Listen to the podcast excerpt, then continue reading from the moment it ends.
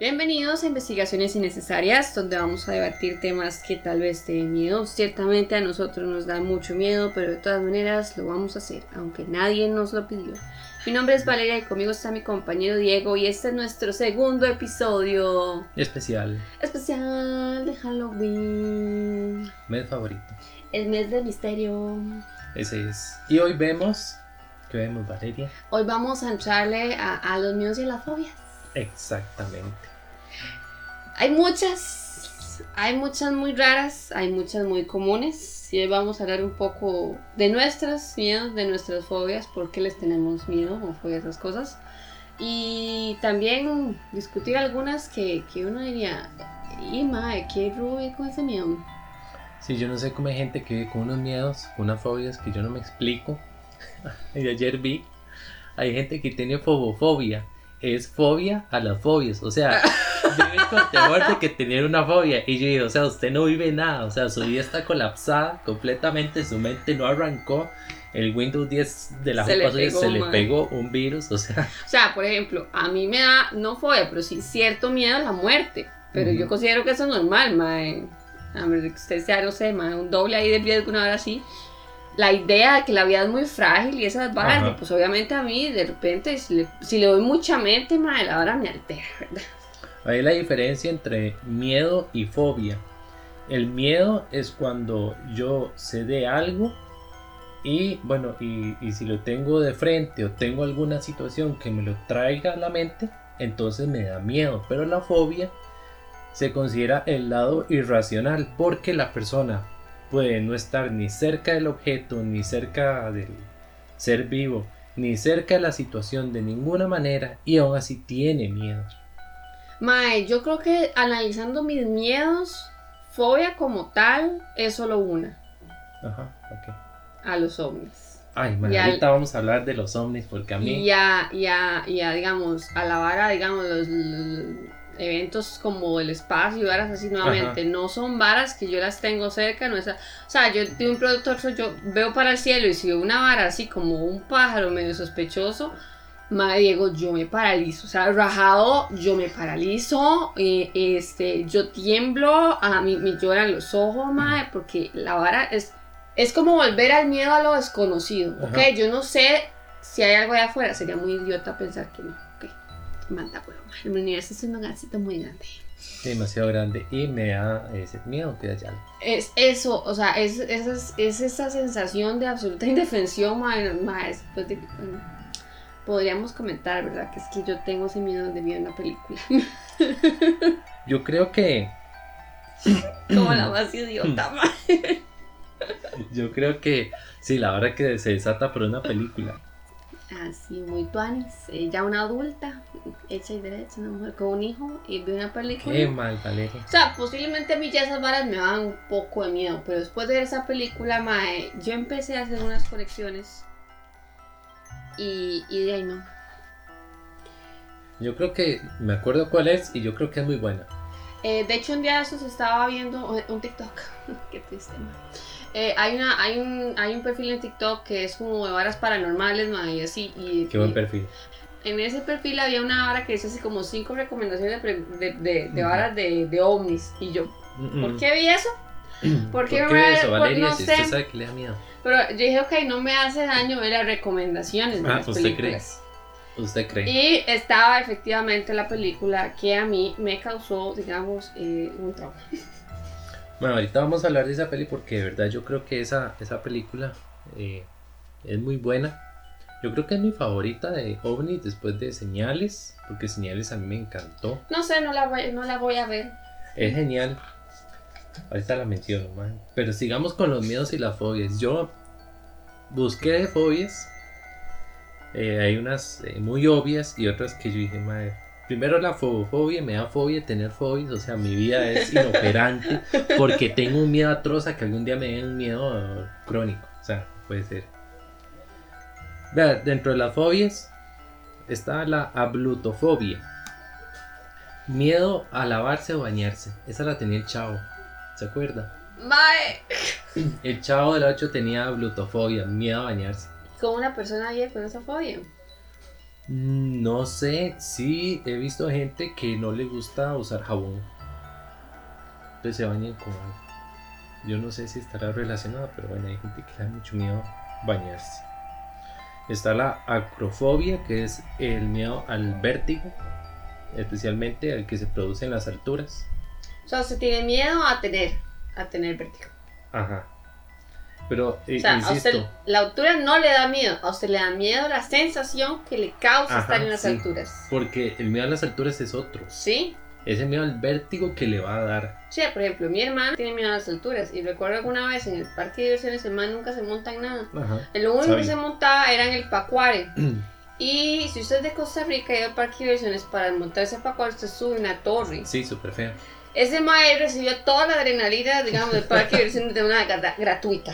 ¿Por qué? Porque, Haciendo una fila. mae, porque donde empezamos a subir las gradas siempre hay una fila y siempre Sí, que esperar un buen rato en esas gradas. Mae, empezó a hacer como un viento y aquí el mae perdió el color y todo el mundo, mae, está bien. No, no, no estoy bien, mae. Y, está, y usted lo ve como que, como que tensa la mandíbula y todo. Ajá, se porque- pone pálido. y- Uy, no, ma. Y el ma ya ahí fue, fue toda su dosis de adrenalina al año, ni siquiera por el papá, sino por estar en la torre. haciendo la fila. No, pero yo fila. entiendo porque, bueno, en Costa Rica solo hay un parque de diversiones.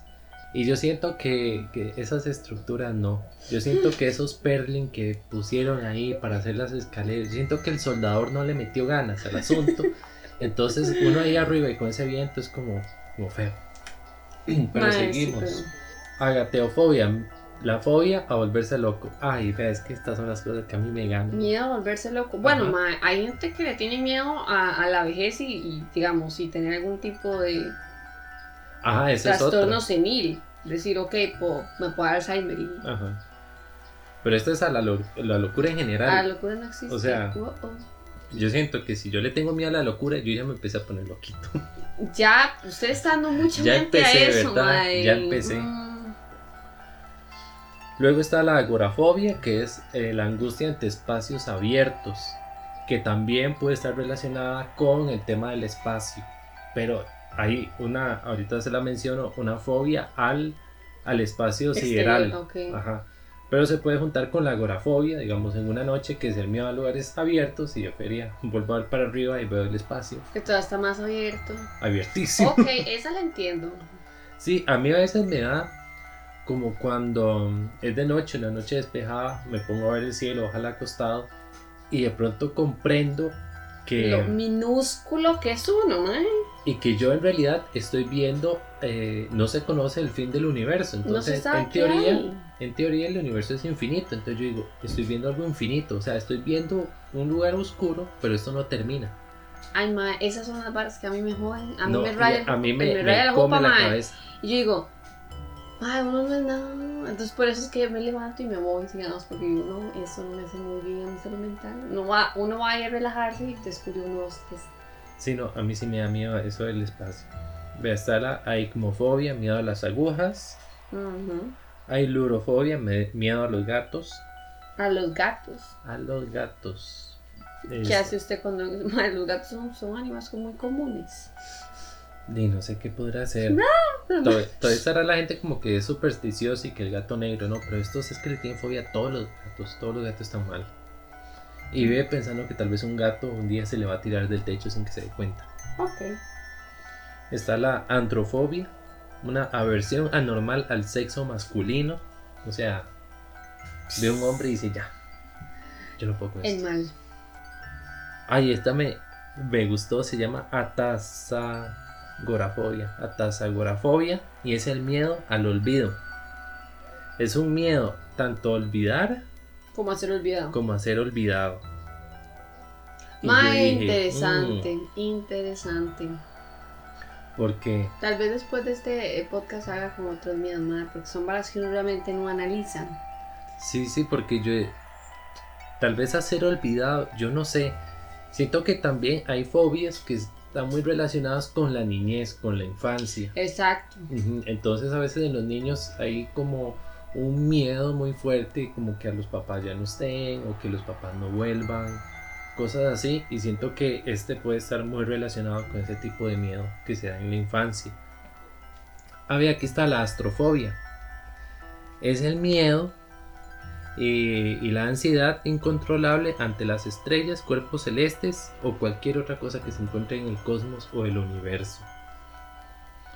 A mí me da miedo el espacio, pero también me da miedo cuando eh, salen estas noticias de tenemos uh, recreación de un agujero negro y yo, ah, qué bonito. Mae, eso rajado a mí me genera un estrés tan impresionante. Creo que hace un mes, un mes, no sé cuándo, mae, es que este año sí, tan desastre. Que se hablaba de, también una roca, pero que era como plana, mae. Era como una especie de laja rarísima, mae, que andaba ahí dando que había el espacio. En el sistema solar. ¿Y qué podía pasar cerca del planeta Tierra? No, y pasó. Mae, o sea, se me, se me enreda el miedo a la muerte y al espacio. Y yo digo, oh, por Dios, mae. Cualquier cochinada a uno lo destruye, mae. Y hasta, y, usted dice, ¿y para qué, para qué viví? O sea, ¿qué si yo estando en esta vida? Deja alguna huella, algo importante. ¿Para qué estoy aquí, mae? Si en cualquier momento hay una piedra, digamos. Casual, mae. Nos hace una, a la dinosaurio, mae. Y todos quedamos viendo. No sé si han visto Umbrella Academy, mae. Que de hecho es el fin del mundo. Que como que se viene un pedazo de la luna, mae. Y pa, todo el mundo se muere. y yo, mal, puedo quedarme una hora en un ataque de pánico, pensando en lo insignificante que uno es y, y cómo allá afuera hay tantas cosas que uno no, no conoce, no entiende, no hay como, aquí no hay Avengers, ¿ok? No tenemos a un Hulk. A mí me da miedo porque ponen esta imagen de un círculo negro enorme y dicen, este es el agujero negro, la escala, y a la par ponen un puntito amarillo y dicen, y este es el tamaño de nuestro sol. Y yo, ¿de qué tamaño es esa cochinada? Nos va a tragar, que alguien la pare, vámonos. Mae, sí, ese tipo de cosas y esos avances y eso, a mí eh, no me dan paz. No, a mí el solo alimentan, exterior no. alimentan mi miedo. No, y cuando empiezan con esos datos así como eh, vivimos eh, en el sistema solar y en nuestra galaxia hay como 7 mil millones de sistemas solares parecidos y nuestra galaxia está en como en, como en la Vía Láctea. En la Vía Láctea hay como 40.000 sí, galaxias. Sí, o sea, empiezas con esos números ridículos, ah. Y yo, o sea, Pero yo, vivo en Costa Rica, En Santo Domingo. Mae, genuinamente no me genera tanto pánico como el evento ovni, ¿ok? como, como el ovni como tal, ¿ok? Y eso me genera ansiedad y un montón de cosas más pero que me paralice, que me robe el sueño, que yo rajado llore, madre, es con Eso a mí me saca, madre, de lo Es vacilón porque no existe un bueno, un nombre para el miedo o la fobia a los hombres. No existe. Porque se supone que para darle nombre a una fobia, a un miedo irracional, eh, la fuente del miedo tiene que ser real. Entonces, como supuestamente los ovnis no se han demostrado, no puede existir un nombre. Y yo digo, vea, póngale mm. omnifobia y nos quedamos ahí. Porque, vea, para la cantidad de material de avistamiento ovni que yo he visto, ¿vale? En Costa Rica, no, no nos vayamos a Estados Unidos. A mí no me interesan los gringos. Estamos hablando de avistamientos en este país. Para la cantidad de información. Y este año que medio toda esa vara que, que, que también, que no sé, que no sé qué vara secreta ahí, sacó un montón de archivos, madre, donde confirmaba la vara y yo, no, no, no, no, no, no, no, yo te lo agradezco, pero este, guarda esos papelitos, mae, puede ser que los queme, puede ser que los moje, a mí no me interesa. Yo sí creo que, que están ahí, no sé qué son. O sea, es que también se han dado avistamientos tan raros que yo no puedo decir todos esos son tal cosa porque ni siquiera creo que se, les pueda dar una sola categoría. Eh, ¿De qué estábamos hablando? De la fobia a los ovnis, sí, eso existe. Yo creo que existe porque ahí está, los ovnis se ven. Y yo creo que es muy obvio que de miedo, porque a diferencia de otras cosas que nos pueden dar miedo, eh, como puede ser un gato, un gato, tal vez cosas más paranormales como un fantasma, una casa embrujada, un hospital embrujado, cosas de ese tipo. Eh, cuando hablamos de ovni estamos hablando en realidad de que hay una nave que es tripulada por algunos seres con una tecnología muy superior a la nuestra. A mí me parece que debería tener un nombre porque es muy real, nada más Sí. asumir que no existen, ¿ok? Em, y con toda la vara, o sea, o por lo menos asumir que existe evidencia fotográfica de la vara, entonces, más, seguro viene a los fantasmas, ¿no? igual, Sí. igual lo paranormal o varas así, entonces es como, ok, si eso tiene un nombre, ¿por qué lo mío no tiene nombre? No sé, me parece que. Que no, no le han puesto interés y. Me están dejando fuera, a mí eso me parece. No, y ya que lo menciona, quiero hablar de una noticia que yo traía.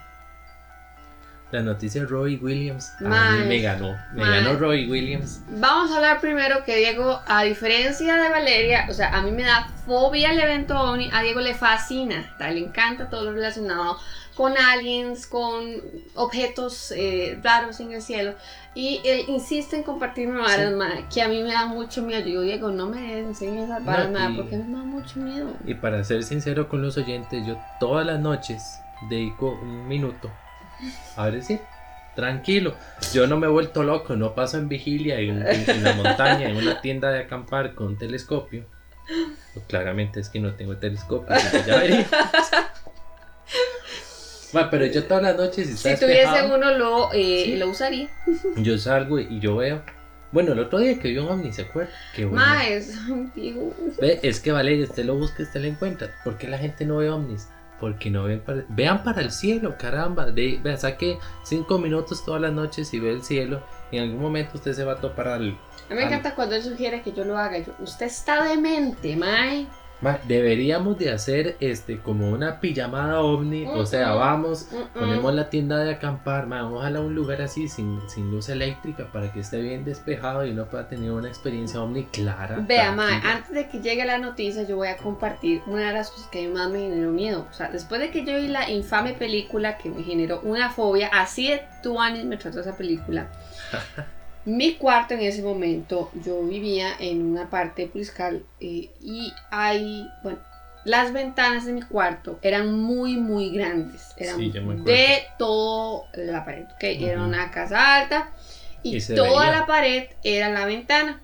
Entonces, en las noches de verano, yo veía de la ventana de mi cuarto todas las estrellas del firmamento, ¿ok?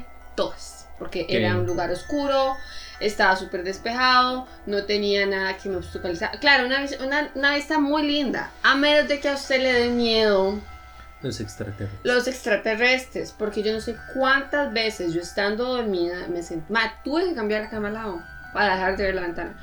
Porque después de esa hora tal vez me levantaba y tras de toda la hora, ma, es que siempre, fue- fueron dos meses de que yo no dormía. Me despertaba siempre a las 2 de la mañana. Llegaba un búho, Un búho de feria. llegaba un búho, mae, a un árbol cerca. No sé si ya saben cuál película es. Entonces, a mí eso ya me generaba mucho estrés porque yo decía, ¿por qué a las 3 de la mañana llega un búho? Ma, entre la 1 de la mañana y las 3 y media de la mañana había una- un búho, una lechuza, cualquiera de los dos animales más son muy similares, hacen un sonido muy similar. Ajá. Eh, yo lo veía de la ventana. Y, mae, si yo me quedaba viendo para el cielo, mae, obviamente hay muchas estrellas como que se apagan. Entonces usted Ajá. puede ver algo que se mueve y lentamente se apaga. Pero también vi varas que hacían movimientos que no eran eh, eh, digamos, en una sola dirección o una línea recta o con una luz este, constante. Entonces, esos fueron unos meses muy amables conmigo, ¿verdad? Yo tuve mucho miedo. Entonces, cuando Diego me sugiere que yo vaya a repetir una experiencia como esa, ma, digo, ma, ustedes somos amigos, ¿ok? Ve. Ustedes No, pero es somos que- amigos. Es que Valeria, vea, ellos están ahí. Ma, ese es que yo no puedo buscarlos. Vea, y yo le digo, bueno, la película es cuar- el cuarto tipo, ¿verdad? Sí, El sí. cuarto contacto. El cuarto contacto. Muchas gracias a, a Joseph, un amigo, no sé si me está escuchando, que fue el desgraciado que me hizo ver esa vara, madre. Ma, es un peliculón, este, porque tiene la lógica como de que, o sea, la película es así. eh, la, la actriz, la principal es Mila Jovovich. Ajá, la madre de, de Resident Evil. Ajá, esas eh, terribles películas. Y ella va haciendo, pero en unas escenas entrevistan supuestamente a la que vivió originalmente el evento y se ve una señora demacrada, destruida por la vida. Loquita, madre. Que Pero al supuestamente. final ya, ya, ya, ya, sa- ya salió como que toda esa vara fue Ah, sí, no, yo tengo una que buscar. muy, muy, muy gran mentira, mae. Pero es que esa es la Bien vara. montada. Muy, muy bien montado. La vara es que al final de la película, mae, salen todos los actores súper serios. Le dicen a uno, bueno, eh, muchas gracias por ver la película. Todo está basado en hechos reales. Y yo, You know? No, no, ok, usted puede estar viendo It, que si llega al final el actor, y dice que la vara está basada en hechos reales, Uno no se queda tan- una pequeña, una pequeña vara en su cabeza dice, eso es mentira. Pero ¿y qué tal si no? No, vea. Y esta película empieza porque supuestamente en el pueblo la gente sueña o ve en la noche un búho o una Una lechuza. lechuza blanca. Y eso me acuerda de un libro que yo había empezado a leer que llamaba Los Mensajeros, de una gente que fue a Alaska a entrevistar a las personas porque insisten en que sí, En esa eh, no se dice que sea eso, No sino en que, Alaska.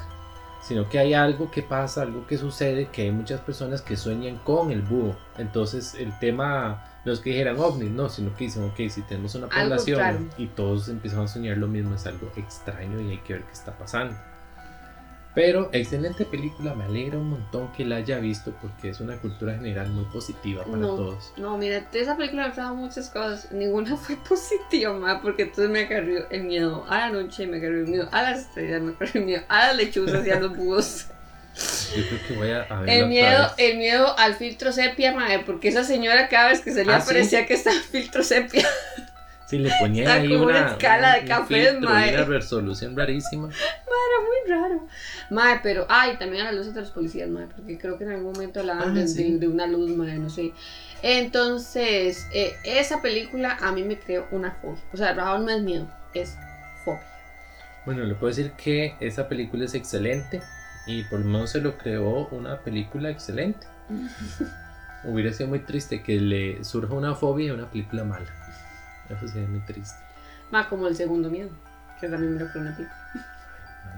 Pero vea, Robbie Williams, para contárselo, la cosa es que Robbie Williams había este, atravesado ciertas experiencias paranormales en su niñez y a lo largo de su vida.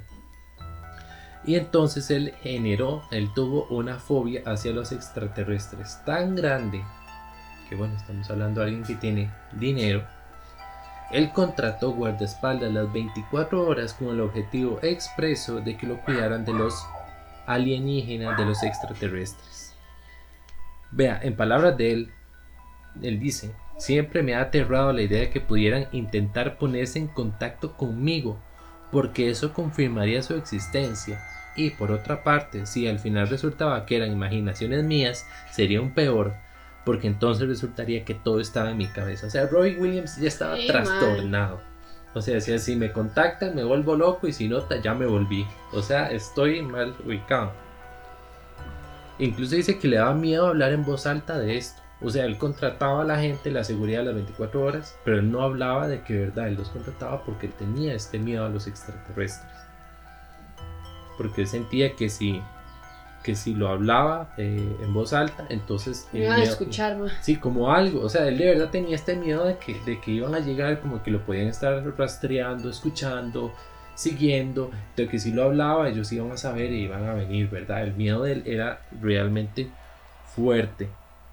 Después dice, puede que sí tenga una enfermedad mental. Vea muchacho, yo no sé si usted tiene una enfermedad mental, pero vaya donde un médico.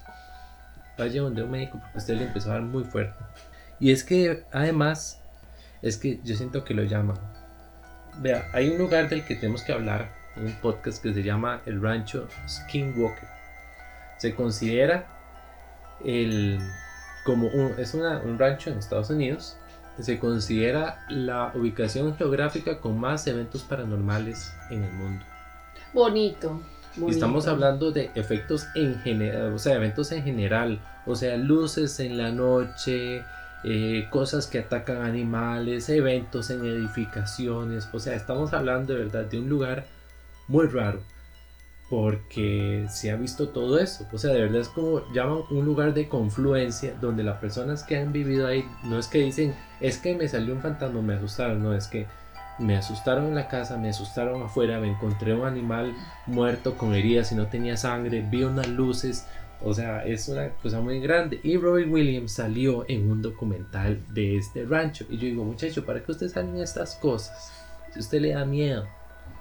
O sea, no. No lo busque, no lo busque.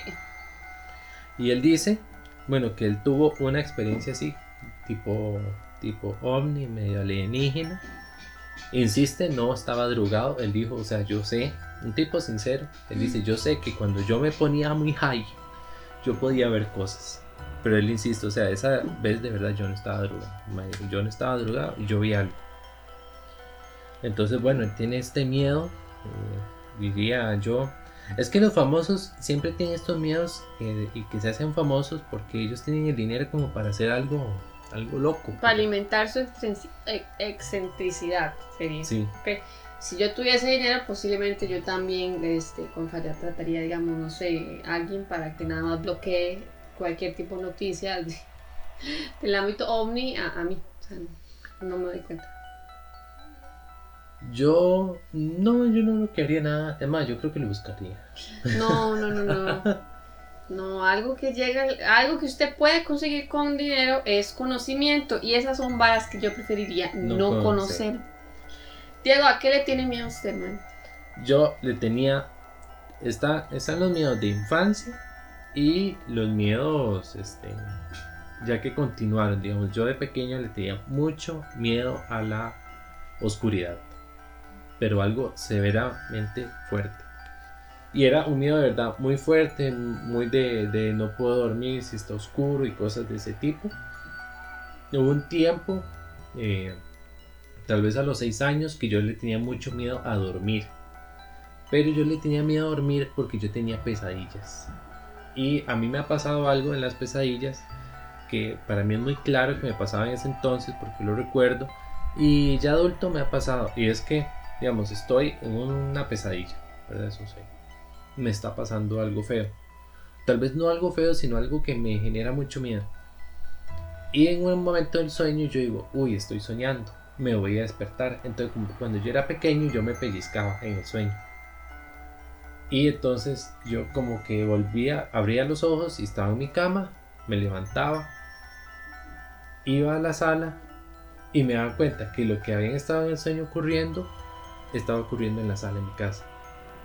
Y entonces yo me asustaba un montón y tenía que pasar otro tiempo para darme cuenta que yo todavía seguía soñando. estaba soñando. O sea, era un sueño entre un sueño. sueño. Sí, eso me ha pasado. Y era demasiado frustrante y a mí me da mucho temor porque cuando yo me despertaba en serio, yo decía, o sea, ¿me desperté en serio o sigo todavía en un sueño?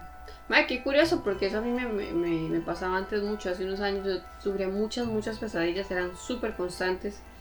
Y mm, yo también eh, muchos años fui de pequeña, fui sonámbula. Yo me soñaba varas en mi casa, o sea, yo me soñaba que había un ladrón en mi casa y que iba a matar a toda mi familia y yo tenía que ir a avisarle a mis papás. Pero yo ya me levantaba, ok, yo estaba soñándome y ese es el problema, porque usted sueña con varas en su casa. Entonces usted siente que está despierto, no hay ninguna distinción entre la realidad y, el sueño.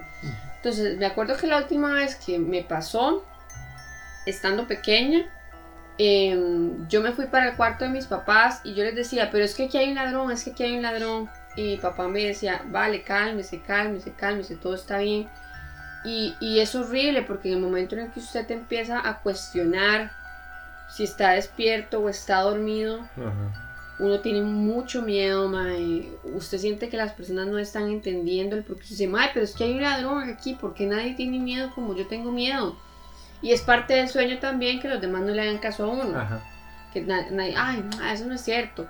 Entonces era súper feo porque, bueno, por dicha mis papás me, me ayudaban un montón y y me calmaban y, entendían que era lo que yo estaba pasando, o sea, no era más que me decían, vaya, se está durmiendo, no sé, que me decían, no se preocupen, y ya cuando ya yo me despertaba, yo decía, ah, no, pero es un gran rato, es un gran rato en el que uno está con, con un temor terrible, y me pasó también, por ejemplo, que me levanté y pensé que ya tenía que ir a la escuela, sonando, y me desperté bañando a las 3 de la mañana. Y, yo, cuando yo me terminé, o sea, cuando Y fue horrible porque donde yo me desperté en la ducha, creo que incluso tenía ropa. Y no tenía un paño, no tenía el uniforme, no tenía nada, mae. Yo estaba en el baño y yo así, ¿qué estoy haciendo en el baño? Y es horrible, gente. No sé si alguien de los que nos escucha ha pasado por lo mismo, pero es horrible en el momento en el que usted hace el clic, en el que usted dice, uh, no, mae, si estoy despierto, porque uno se siente tonto, tiene miedo, tiene un montón de cosas más. ¿Qué está pasando? Estoy confundido. ¿Cómo llegué aquí, mae? Es muy feo. Esa vez me acuerdo, y no, me terminé de bañar, mae. Mi mamá se levantó y fue como, ¿qué está haciendo? Y yo, madrugando. De me levanté hasta esta hora, mae, a bañarme. Y yo dije, por lo menos ahora no me vuelvo a bañar antes de irme a la escuela. Pero es muy feo, es muy feo tener ese tipo a mí de me pasaba lo del sonambulismo. Y junto con las pesadillas, que me pasaba algo que me pasa el día de hoy, pero hoy ah, lo manejo bien, y era que yo me despertaba por fin, pero el cuerpo no me respondía. Uh, parálisis de sueño, man. Ajá, eran unos segundos no, eh, donde el cuerpo no me respondía.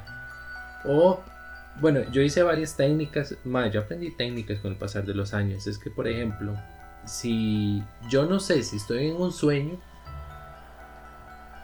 y tengo la duda, o sea, entonces yo hago una de dos cosas.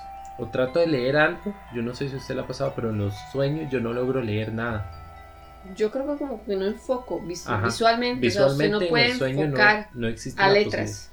Entonces, digamos, si yo me despierto y tengo la duda, inmediatamente yo agarro algo escrito y trato de leerlo. Si lo puedo leer, yo me digo a mí mismo, ok, yo estoy despierto en realidad y me tranquilizo inmediatamente. O trato de hacer alguna alguna este, operación matemática medio agarrada ahí del pelo y eso me ha servido incluso para despertarme porque yo siento que lo, cuando yo he hecho eso en los sueños como que fuerzo a que mi mente como que se encienda, como que diga, ok, hay que arranque. arranque. Entonces cuando arranca y yo puedo hacer algo, tal vez algo muy tonto, pero en el sueño no lo puedo hacer, ya es como que me ayuda a despertarme. Pero entonces, digamos, cuando yo he tenido esos episodios de que estoy en un sueño, dentro de un sueño, dentro de un sueño, y me despierto, pero me despierto dentro del otro sueño, siempre leer o tratar de hacer alguna multiplicación era como el punto donde yo me ubicaba en, en, la vida real, digamos, yo decía, ya me desperté y si me obligo al día de hoy a moverme, ojalá a ponerme de pie y volver a acostarme, porque yo tenía el problema de que si me daba ese sueño tan profundo y me daba la parálisis del sueño, si yo no me movía y me dormía, volvía el sueño. Mm.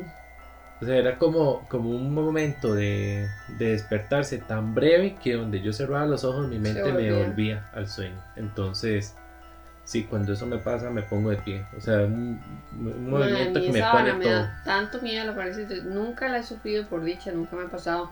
Me pasa que hablo. Eh, a mi esposo le pasa mucho que yo me despierto y hablo y digo cosas y demás. Ah, ¿qué le pasa? ¿De qué me está hablando? Y todo me pone atención y yo al rato es como, ma, estoy dormida, no me haga caso. Y yo me vuelvo a dormir, o sea, yo rajado, tengo un sueño fuertísimo.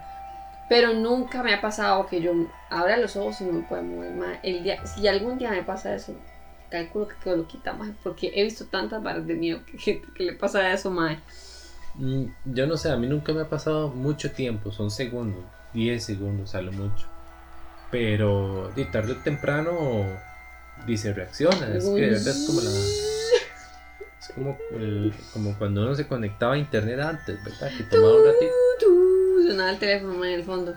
También me pasó eh, uno que soñaba con olores y al parecer el olfato es uno de los sentidos que está como desactivado cuando usted está soñando, entonces técnicamente usted no puede oler nada. Cuando yo me di cuenta de eso, yo dije, eso no tiene sentido porque yo tengo pesadillas y mis pesadillas están relacionadas a un olor. Entonces la gente me decía, em, no, eso está imposible. Es que puede ser que usted Tal vez tenga un recuerdo. tengo o, o, una sensación que me despierta el olor. Al final yo lo, yo lo intenté conectar para salud mental con una sensación, o sea, que ese olor me producía una sensación y eso era realmente lo que yo estaba recordando. Uno de mis miedos también de cuando era niña, lo que se menciona los miedos de infancia, Cuando yo tenía que 8 o 9 años, yo no recuerdo realmente un miedo fuerte. O sea, algo así que yo digo, uy, ma, eso me da muchísimo miedo. Yo siempre soy una madre, digamos, no valiente, entonces a mí todo me da un poco de miedo, ¿verdad?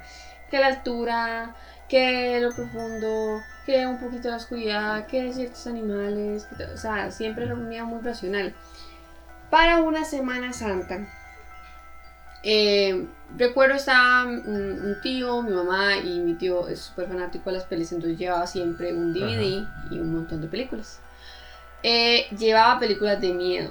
Y esa noche vieron dos películas juntas que técnicamente yo no tenía que ver no sé por qué yo estaba ahí en la sala, o sea, no sé por qué a mí me permitieron estar ahí. ¿Dónde estaban los adultos? No sé, yo recuerdo que alguien me tapaba los ojos cada cierto tanto, mae. Ah, qué ganga, ¿verdad? Pero estaba pequeña. Y una fue eh, Estigmata. Ajá, sí, yo me acuerdo. Y creo que otra, creo que era La hija de la luz, nada así. Entonces, Estigmata era de una madre que tenía los estigmas, ¿verdad? Ajá, que se le, se le, hacían las varas en las manos, en los pies. Y la hija de la luz creo que era una chiquita que básicamente era hija del diablo, madre, que se montaba, entraba a una iglesia y todas las cruces daban vuelta. Así aquí la acabo de encontrar, sí, se ve película de terror. Mae, eh, la verdad yo no sé por qué yo estuve esa vez.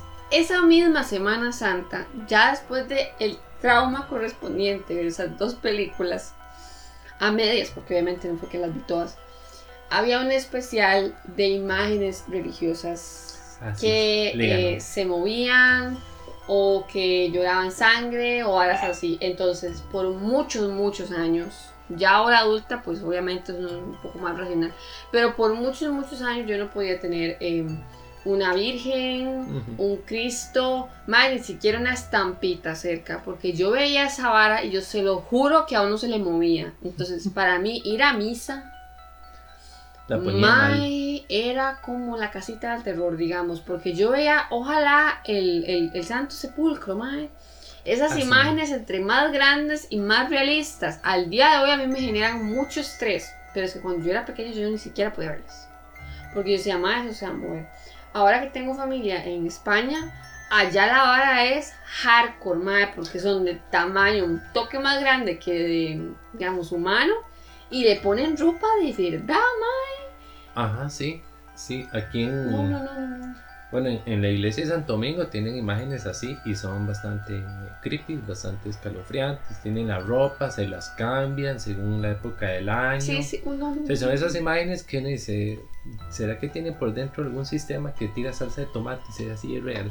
Mae, es terrible. Eso a mí me causó mucho, mucho estrés de pequeña porque di, vivimos en un país que mayoritariamente es católico, mae, en casi todas las casas hay una virgen, eh, un santo, una cosa así. Cuando tenía, qué sé yo, 21 años, me acuerdo que la última, el último miedo así fuerte que tuve que relacionado con eso es que andaba con, con mi papá y en una casa de un cliente que era un señor italiano.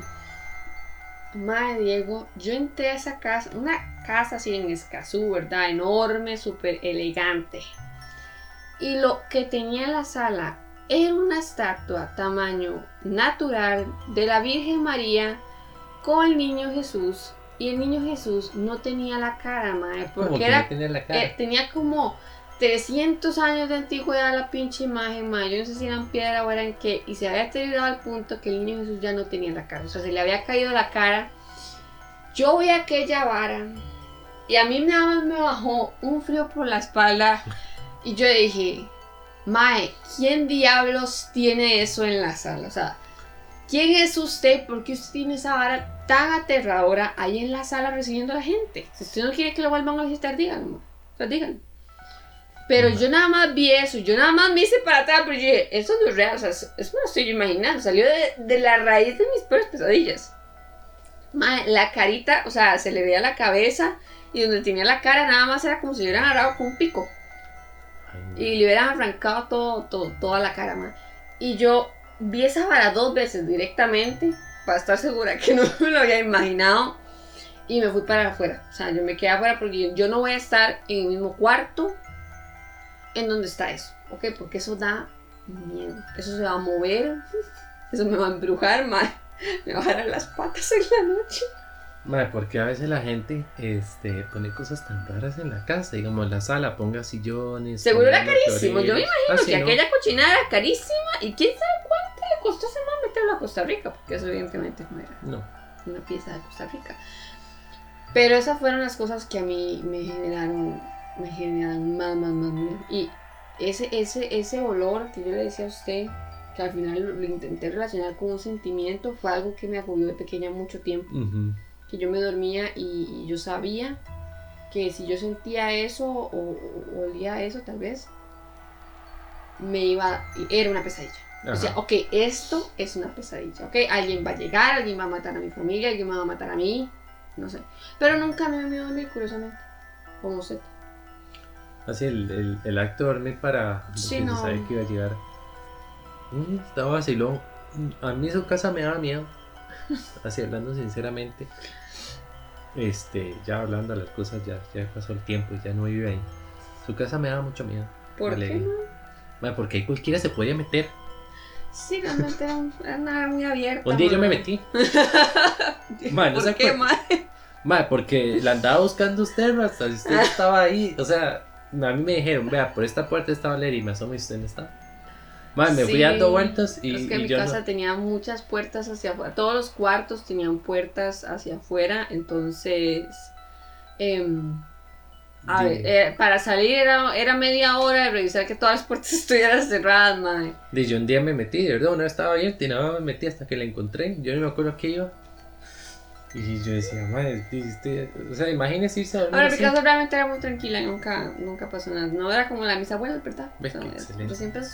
Sino que los miedos que yo tuve en la casa fueron varas que a mí este, me dieron por otra situación. Y bueno, hay muchas más fobias, fobias raras. Ya está la fobia a la luz, fobia a la calvicie. Qué Eh. duro eso, madre. Sí, para los que nos toca. ¿Qué pasa si usted tiene fuera la calvicie y se queda calvo? Qué mala pata, porque Dino tiene que hacerse un implante o algo. Te compró un peluquín. Vea, hay una fobia a trabajar, ergofobia.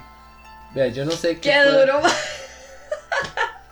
Y es que esta fobia, no, pero usted sabe que creo que puede ser una fobia que sí le da a mucha gente, porque leyendo más decían que no es tanto al acto de trabajar, sino al lugar de trabajo.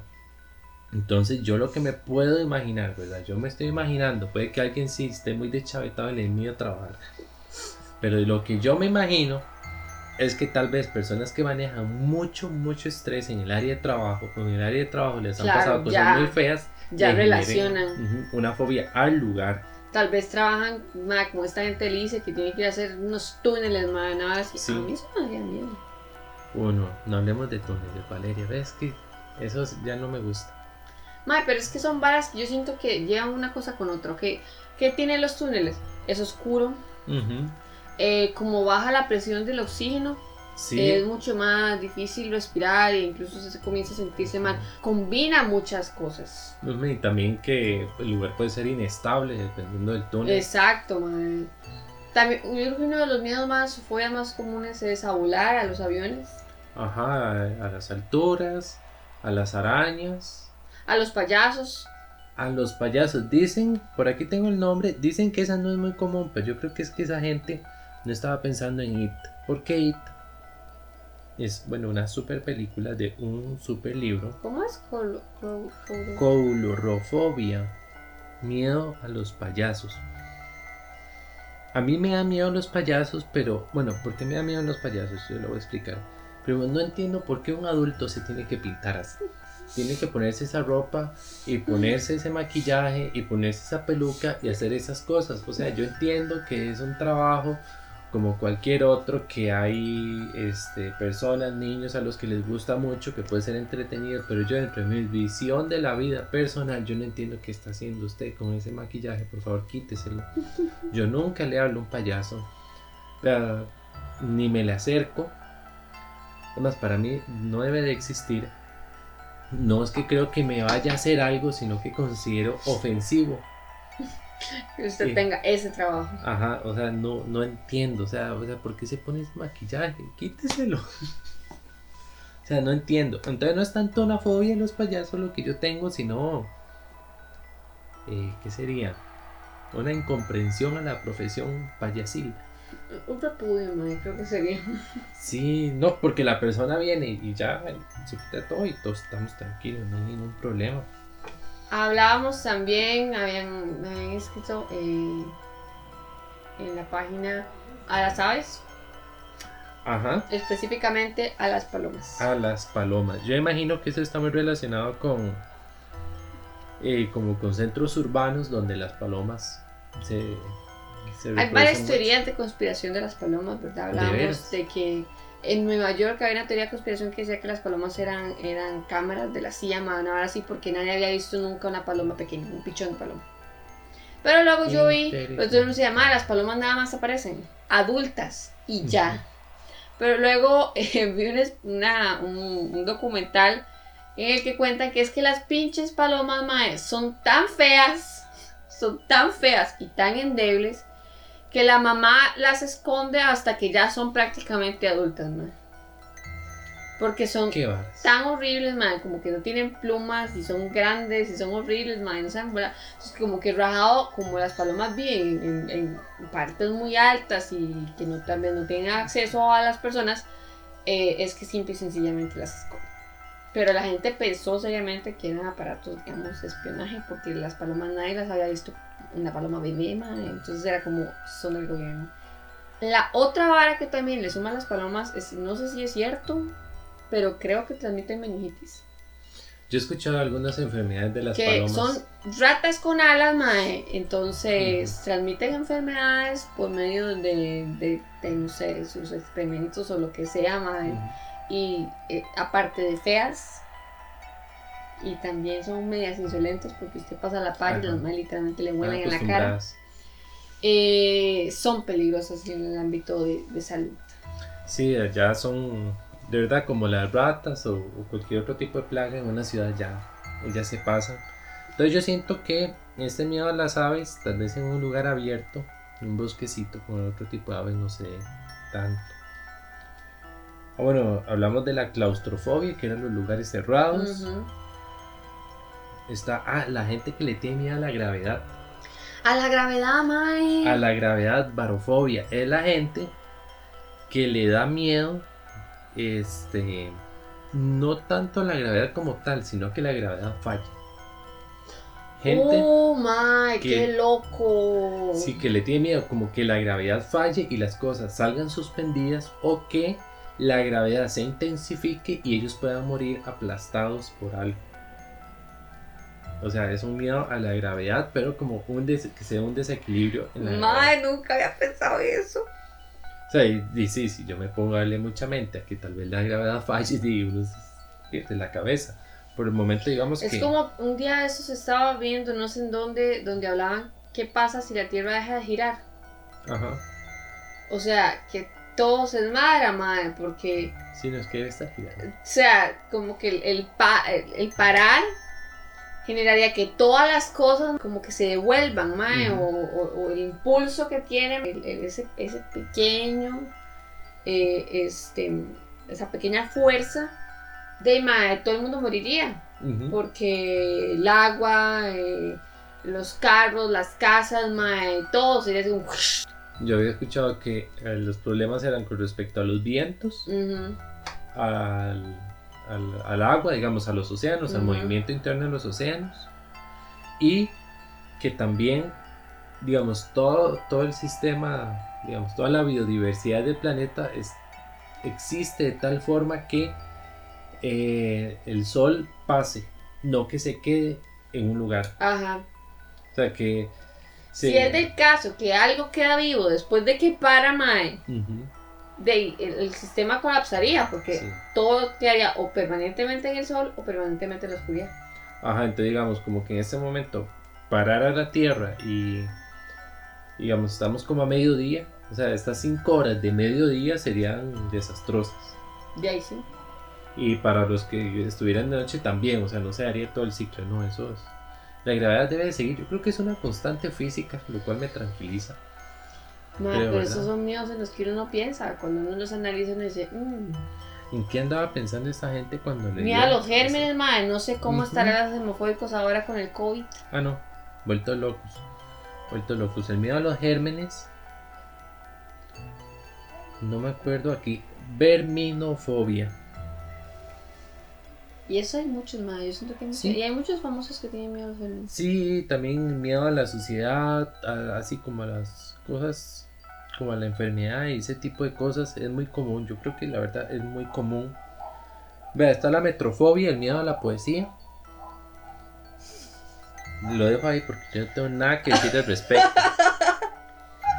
¿Y usted a qué le tiene fobia? A la poesía. Ok, ¿qué dice ahí? No más. Ay, ¿qué es eso, por Dios? No, no me explico. Caliginefobia, miedo a las mujeres hermosas. Dicen que es muy común en hombres. Y, ah, bueno, bromidrosifobia, miedo al olor corporal. Al olor corporal. Al olor corporal. Yo no sé cómo. ¿Cómo vive usted? es que, es que no sé cómo, cómo se puede sobrellevar eso, no sé. Que es, no, no es lo mismo el miedo a los olores, porque también hay un miedo a los olores en general. Sí. sí, Que la persona se tapa la nariz y vive hablando así, porque no quiero oír nada. ¿Ves? Otro muy común, no lo hemos mencionado, a las serpientes. Ah, sí, a las serpientes, animales, digamos, rastreros, Rastreros. ratas, eh, insectos en general. Ah, bueno, ese es otro común. Es, esa es una historia muy buena, Mae, que no, tampoco la he mencionado. Eh, yo no le tengo miedo a las serpientes. Animales, digamos, como tal, no hay ninguna que le tenga directamente miedo. Pero tengo un asunto serio con las babosas. Muy serio. Estamos en época. Muy, sí, ayer vi una y prácticamente grité. Este, es la única cosa que yo, de hecho, nunca tuve. Yo veía gente que le tiene miedo a las arañas y pegan gritos cuando ven una araña y lloran y se estresan y todo. A las ratas o a las mismas serpientes. Yo nunca le había tenido miedo a nada a ese punto. Vez me daba asco, una rata me da asco, pero gritar, llorar nunca. Adulta también, Mae. Valeria, ¿qué Me pasó que bajándome de mi cama, majé algo. Mm, un chicle. Y yo dije, uy, ¿qué es esto? Ya yo tenía un hijo y a mí no estaba, digamos, estaban las dos años, entonces tal vez había dejado ocultado.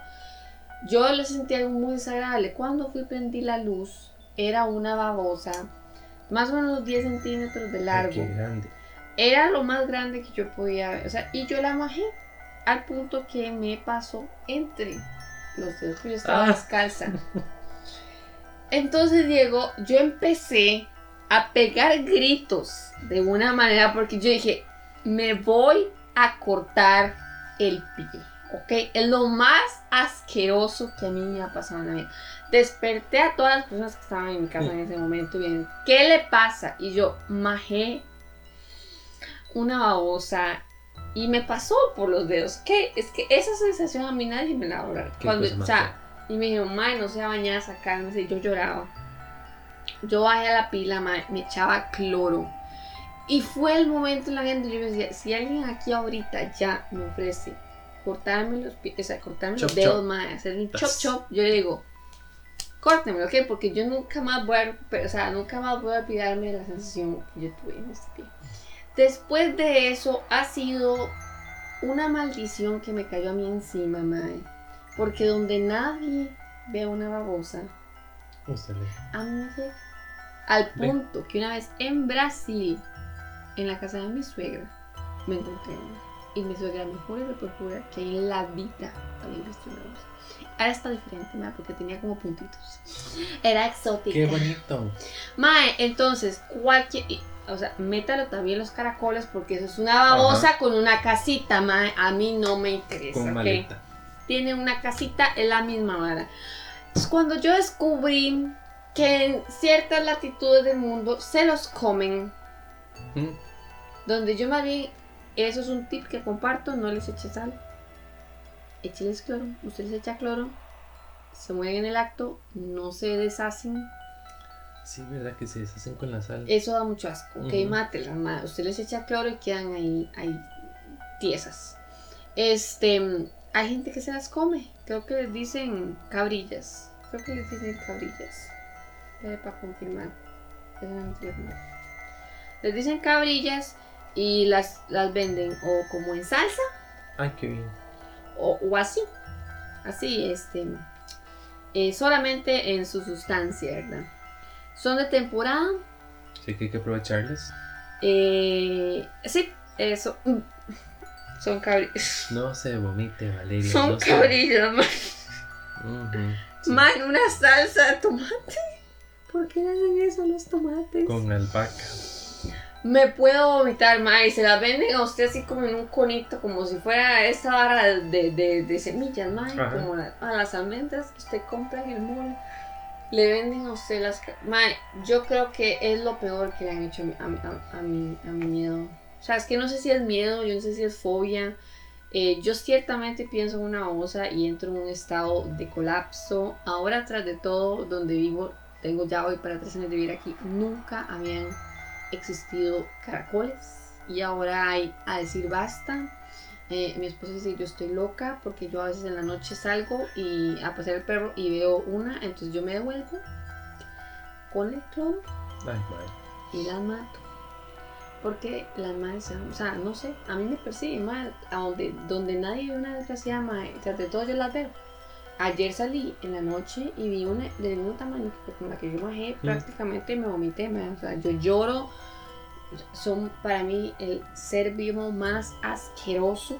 Todo, todo, todo en relación con eso. No le veo un, un propósito.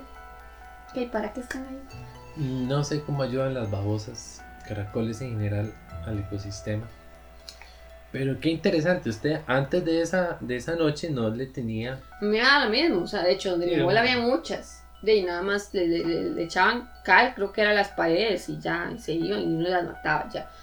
Pero después de eso, yo las veo y yo lloro, que yo grito, yo pierdo completamente el control, me dan tanto asco, ma, y donde me burlé en ese momento la gente que reaccionaba de una manera eh, exagerada a animales o así, ma, eh, ya los comprendo. Ok, ya te comprendo, amigo, porque realmente este a mí me saca de mis casillas ver. Qué interesante que hay fobias que tienen origen, digamos, como la... Todas. la. Todos Pero- mis miedos tienen un origen, o sea, no es algo que a mí nada más. Y hay otros que tal vez no sabemos el origen, digamos, cada persona. Me imagino que sí debe haber algún momento... Subconsciente, algo tiene que ver. Pero sí es muy común que a veces se desate una fobia por un evento y a veces puede ser un evento que puede parecer como mínimo.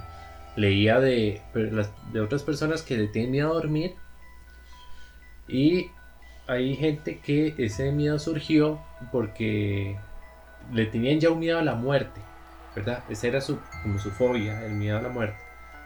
Y una persona usó la siguiente frase, qué bueno que murió dormido, ¿verdad? Es una frase que yo escuché muchas Sí, que veces. no le dolió como- nada sí, o que o no lo sintió. como- y, eh, y se han dado casos de personas que le tienen miedo a la, a la muerte y por una frase de este tipo le genera una fobia a dormir. Y madre, claro. Porque entonces, eh, con una frase que se ve muy inocente, que se ve algo así como, una, como que bueno, se le junta. Y entonces ya ni duermen y no duermen pensando en que se va a morir. No, algo terrible. La tripofobia también la habíamos comentado. Ajá. Yo creí que yo la tenía, pero no. La tripofobia es, eh, digamos, en fácil es como el temor a los huequitos. ¿verdad? Pero también es un temor que puede ser a figuras geométricas juntas, pequeñas, juntas. Entonces, es un miedo que puede estar, por ejemplo, al ver una fresa, porque la fresa tiene Todo ese montón de ajá, todos los puntitos Ajá. con su relieve, entonces ahí. Pero no, yo lo que tenía era es que yo tenía una pesadilla en la cual yo me veía mis manos y mis manos estaban llenas de huecos. Entonces, en realidad, yo no. Lo mío no es la tripofobia, sino esa pesadilla que yo tenía. Obviamente, yo creo que cualquier persona que se sueñe que sus manos tienen huecos se va a asustar. Por ejemplo, hay un sapo que las crías se le pegan en la espalda y tiene esa, esa, como esa figura así, madre, me da tanto asco. Es que a mí lo que me da Sí. asco, madre. Ese montón como de casitas, madre, en la piel del bicho salen los demás. Ajá. O sea, eso realmente si a usted no le genera nada, trabájese, ¿ok? Sí. Porque yo creo que todo ser humano ve esa vara, algún tipo de, de desconfort le va a generar. Es demasiado lo asqueroso ver los sapitos saliendo. Sí, Ah, bueno, el miedo a los sapos. Sí estaba, yo había visto reptiles en general y sí, como todo, como sapos, los más comunes. Pero sapos yo creo que también es muy común porque el sapo brinca y Ajá. también supuestamente, nunca he visto, no sé si es real, tiran leche, man. La famosa leche del sapo. A las lagartijas también he escuchado gente que tiene mucho miedo a los geckos. y, Sí. Los geckos son súper buenos. Sí, dicen que son súper buenos ahí y suenan súper divertidos. Man, sí, a veces los has escuchado cuando caen. No sé, O sea, no es tan asqueroso. Y también cuando tienen huevos adentro, man, y se paran a contraluz, Qué feo. uno se lo ve. Yo. Va a ser mamá. No, madre, no. Mae, otro miedo muy común es al fondo del mar y ese lo comparto. Ese es un miedo justificado. No se conoce el fondo del mar. ¿Cómo no le vamos a tener miedo a lo que hay? Mae, este capítulo me ha hecho hacer un autoexamen terrible porque me acaba de acordar la otra vara a la que yo le tengo miedo y que yo no sabía que le tenía miedo. Resulta que uno de mis miedos es no tener los pies en el suelo. Ok, yo no tengo miedo a las alturas como tal. Yo me monto en un avión y yo no tengo ningún problema. Si mis pies no tocan el suelo, Ujú. Mae Diego, yo pierdo el control. Ay, El día que me di cuenta de esto fue muy penoso porque me monté en un caballo. Se montó un caballo. Mae, y resulta que cuando yo monté el caballo yo me sentí como en esas caricaturas donde la gente vuelve a dar para el suelo, mae. Ujú. Y luego así como que se aleja, mae, Sí, sí. como que entra. Yo pensé que estaba más o menos a 8 metros de distancia del suelo. Y ese miedo, yo recuerdo cuando yo logré bajarme del pinche animal, ¿verdad? Con mucha vergüenza, pues estaba conociendo una gente y, y quedé como una gran bañaza, mae. Este, ese día se me contracturó la espalda. La madre que vuelve tan enferma. Mae, me jodí. Yo hice un examen de decir, mae, pero ¿por qué me dio tanto miedo? Porque me reía y lloraba. Ay, O sea, madre. yo nada más decía, Rí, que me baje de aquí, mae. Bájame de aquí, mae. Fue, ya hice como un examen, digamos, a nivel personal, ¿verdad? Con una lupita me vi para adentro y yo descubrí que es que Rafa, a mí eso no, yo no lo logro. En piscinas yo sé nadar, Ujú. Pero yo no puedo estar en una parte en la que yo no toque los pies porque me da miedo. Yo, o sea, yo sé que yo tengo la capacidad de mantenerme a flote, pero no puedo. Eh, cuando fui, en mi luna de miel fui a Bocas del Toro y ahí hay mucha, es, una, es un mar súper tranquilo y todo, y hay área para hacer snorkel. Yo pedí un flotador, yo decía, ma, yo no estoy flotado, pero yo no me voy a meter ahí, mae. Yo no sé cuántos metros hay esa para abajo, o sea, yo soy una piedra. voy para el fondo. Y en las bicicletas, la gente cuando era pequeña, o sea, mis hermanos pedían bicicletas y hay bicicletas altas. Ajá. Esa vara de tener que hacerse de lado para montarse a la bici, mae, Mae, no, no lo no lo logro, mae, porque el hecho de que yo sé que si pasa algo y yo tengo que frenar, mis pies no van a tocar el suelo, yo estoy en el aire. Mae, entonces, es para mí, es un indicio, es un accidente, ¿ok? Eso es un accidente a punto de pasar. Entonces, ahí fue donde yo descubrí que realmente a mí lo que me da pánico es tener los pies En el aire. en el aire, ¿ok? Que yo no tenga el control del suelo. Entonces, es en una piscina, en una bicicleta, eh, creo que por eso en las motos yo no las logro, mae. Eh, en un caballo o en un animal. No me importa un juego mecánico, una estructura, eso porque mis pies están Mm. firmes. Pero si yo no estoy firme, mae, Se vuelve loco. me friqueo. Yo no creo que eso tampoco tenga un nombre, mae. Ah, lo voy a buscar. ¿Se imagina que tiene uno? Eh, ¿No tiene nombre? Ok. No tiene. No tener los pies en el suelo se le considera. No se le considera una fobia en sí misma. No, porque yo no tengo miedo a pensar de que no voy a tener los pies en el suelo, porque normalmente los tengo en el suelo. Se llama inseguridad gravitacional y puede ser ligada con el miedo a desajustes en la gravedad.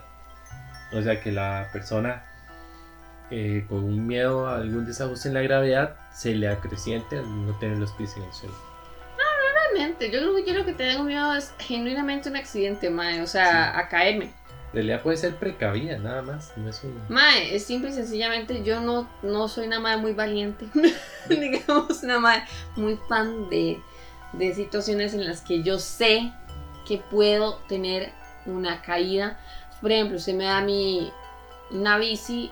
Esa vez en la luna de miel, mae, estuve dos veces expuesta a eso. Una fue por el mar y la otra fue porque es muy común rentar bicicletas. Ajá. Todo el mundo rentó una gran bicicleta, una gran banana, ma, y yo renté una bici como número 12 y todo el mundo decía, madre, porque usted alquiló esa bici va a durar 8 veces más en llegar porque los demás vamos a ir mucho más rápido. No me interesa. Ok, claro, terminé con las piernas, ma, de verdad, Trabajadas. trabajadas, madre, me, toda ratonada y todo porque yo tenía que volar tres veces más pedal que el resto. Pero era ese miedo, seguro me caí, no sé, pequeña en una bici de esas y yo decía, yo no, mae, ojalá pase un carro a la par, que pasan como muy Ajá. rápido. Mae, no tengo control sobre esa situación. Yo creo que es más que todo al control, a decir, ok, si pasa algo, yo pongo el pie y yo puedo Sí. continuar. No, Valeria, imagínese que usted va a caballo y ve un ovni. Se No. descontrola todo. No, no, esa era la vara con el caballo. Yo decía, mae, el caballo es un animal, Ujú. ¿ok? ¿Qué tal si a este mae le da miedo? A ver. También me dan cierto desconfort las vacas, porque una vez una vaca me persiguió, mae, y, y yo tuve que brincarme una cerca y donde me brinqué a la cerca se me quedó prensado el pantalón. Entonces yo decía, mae, en un caballo que ya es un animal. Y a la parte de vacas, que tras de todo, las vacas de ese lugar son las vacas de corte, que son las vacas blancas. Ajá. Son las más conocidas por ser muy bravas y muy rápidas. Entonces, yo no confío en este caballo. ¿Ok? Sino muchos peligros alrededor. Hay muchos factores, Mae, que yo decía, yo no voy a dejar eso Ujú. ahí a la libre. Entonces, después de eso, sí, yo, todo eso se juntó en menos de dos minutos mientras yo me intentaba subir a ese caballo. Eh, la gente pensaba que yo iba a cabalgar más hacia el horizonte, ¿verdad? Y yo al final Tipo tenía un cuadraciclo. Sí. Si a mí me da un cuadraciclo, yo podré participar. O un pastor. Yo podré participar en ese tipo de actividades. Después. Haciendo un análisis, mae, sí tengo yo muchas cosas. Sí, eso estoy viendo. Pero fobia que- como tal, mae, solo. Pero es que imagínese que. Imagínese que usted anda a caballo. Es de noche. Baja un ovni. Y el extraterrestre tiene forma de babosa. Mae, deja, un, deja, deja una vara así. mm, Deja un caminito, mae. Mae, ahora me voy a soñar con esa vara, mae. No, no. Concéntrese en la película. En la que le dio miedo. No, gracias. Bueno, se las recomiendo a todos. Una recomendación adelantada la próxima semana. El cuarto tipo, cuarto contacto.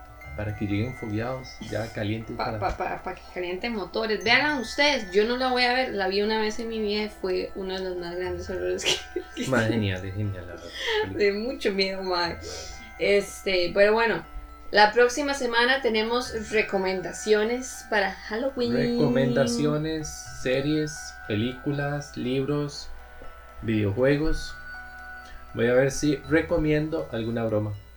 Para hacer, yo antes hacía muchas bromas, pero es que me di cuenta que yo estaba pasando. Porque hacía bromas de terror.